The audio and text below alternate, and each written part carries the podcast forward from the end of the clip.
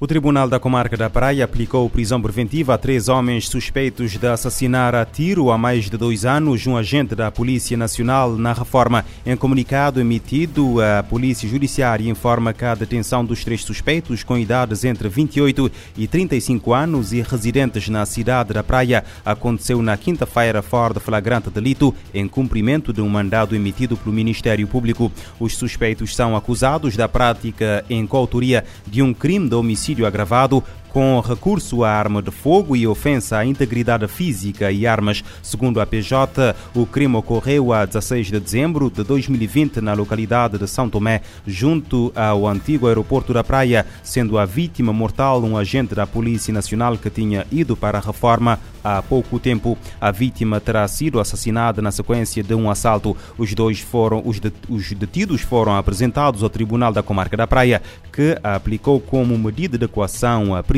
preventiva.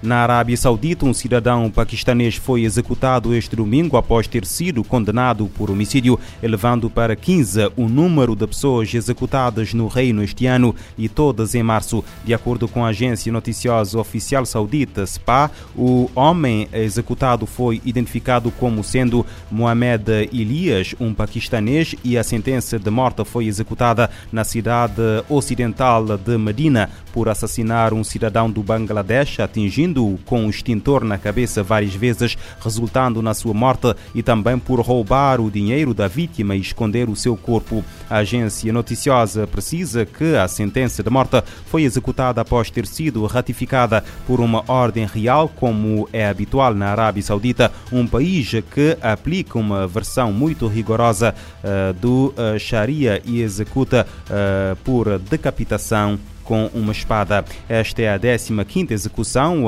em várias cidades sauditas neste mês de compatriotas e estrangeiros condenados à morte por homicídio, tráfico de droga ou terrorismo. A taxa de execuções na Arábia Saudita quase duplicou desde que o príncipe herdeiro Mohammed bin Salman chegou ao poder há sete anos e durante este período a pena de morte foi aplicada a mais de mil pessoas. Em 2022 2022, o número total de execuções foi de 147, o que torna a Arábia Saudita um dos piores executores da pena de morte do mundo, juntamente com outros países como a China, o Irão e o Egito.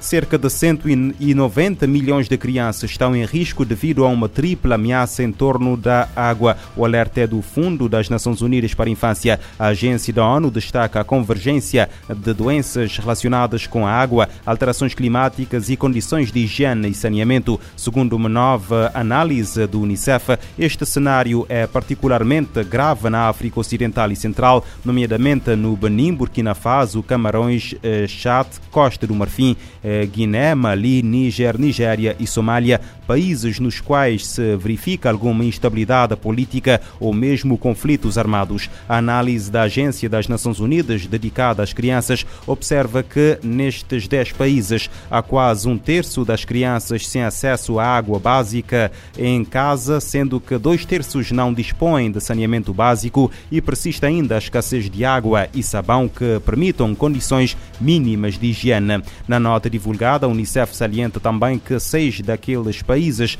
eh, enfrentaram surtos de cólera durante o ano passado e que concentraram um peso significativo nas mortes diárias de crianças com menos de 5 anos por problemas ligados à água.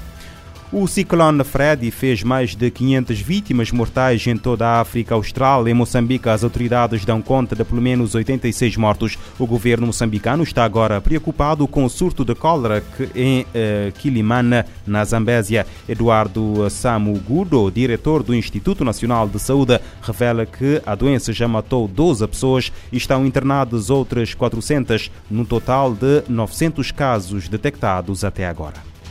E há um bairro em particular, que é o bairro de Isidua. Este bairro, ele reporta de todos os casos diários, cerca de um terço de todos os casos diários na cidade de Quelimane de cólera, que são internados nos centros de tratamento, nos dois centros abertos, eles vêm deste bairro. Nós já visitamos este bairro de Excelências e a situação do saneamento é preocupante. Eu diria que é muito preocupante e ouvimos que a questão da água será um desafio nas próximas horas. Foi muito bem mencionada a questão da restrição em relação ao acesso de água e nós não podemos controlar a cólera sem água.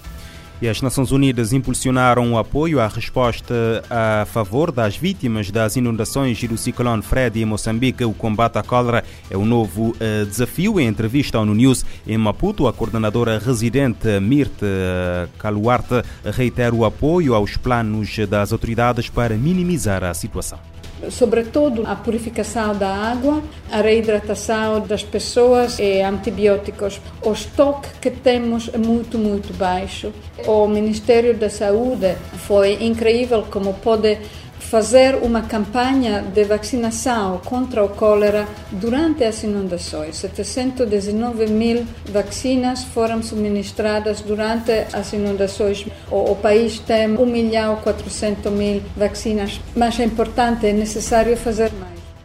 A chefe humanitária em Moçambique destaca algumas áreas onde será aplicado um montante de 10 milhões de dólares que incluem a agricultura e a alimentação. Estes 10 milhões que recebemos do Fundo de Emergência das Nações Unidas vai então ser utilizado para mobilizar material de água, saneamento, saúde, lonas pelos abrigos, também sementes e alimentos, porque outro enorme problema é que todas estas inundações inundaram muitas terras férteis que estavam pronta pela colheita. Estamos a falar de muitas famílias que perderam a colheita. O ciclone Freddy fez quase 500 vítimas mortais em toda a África Austral.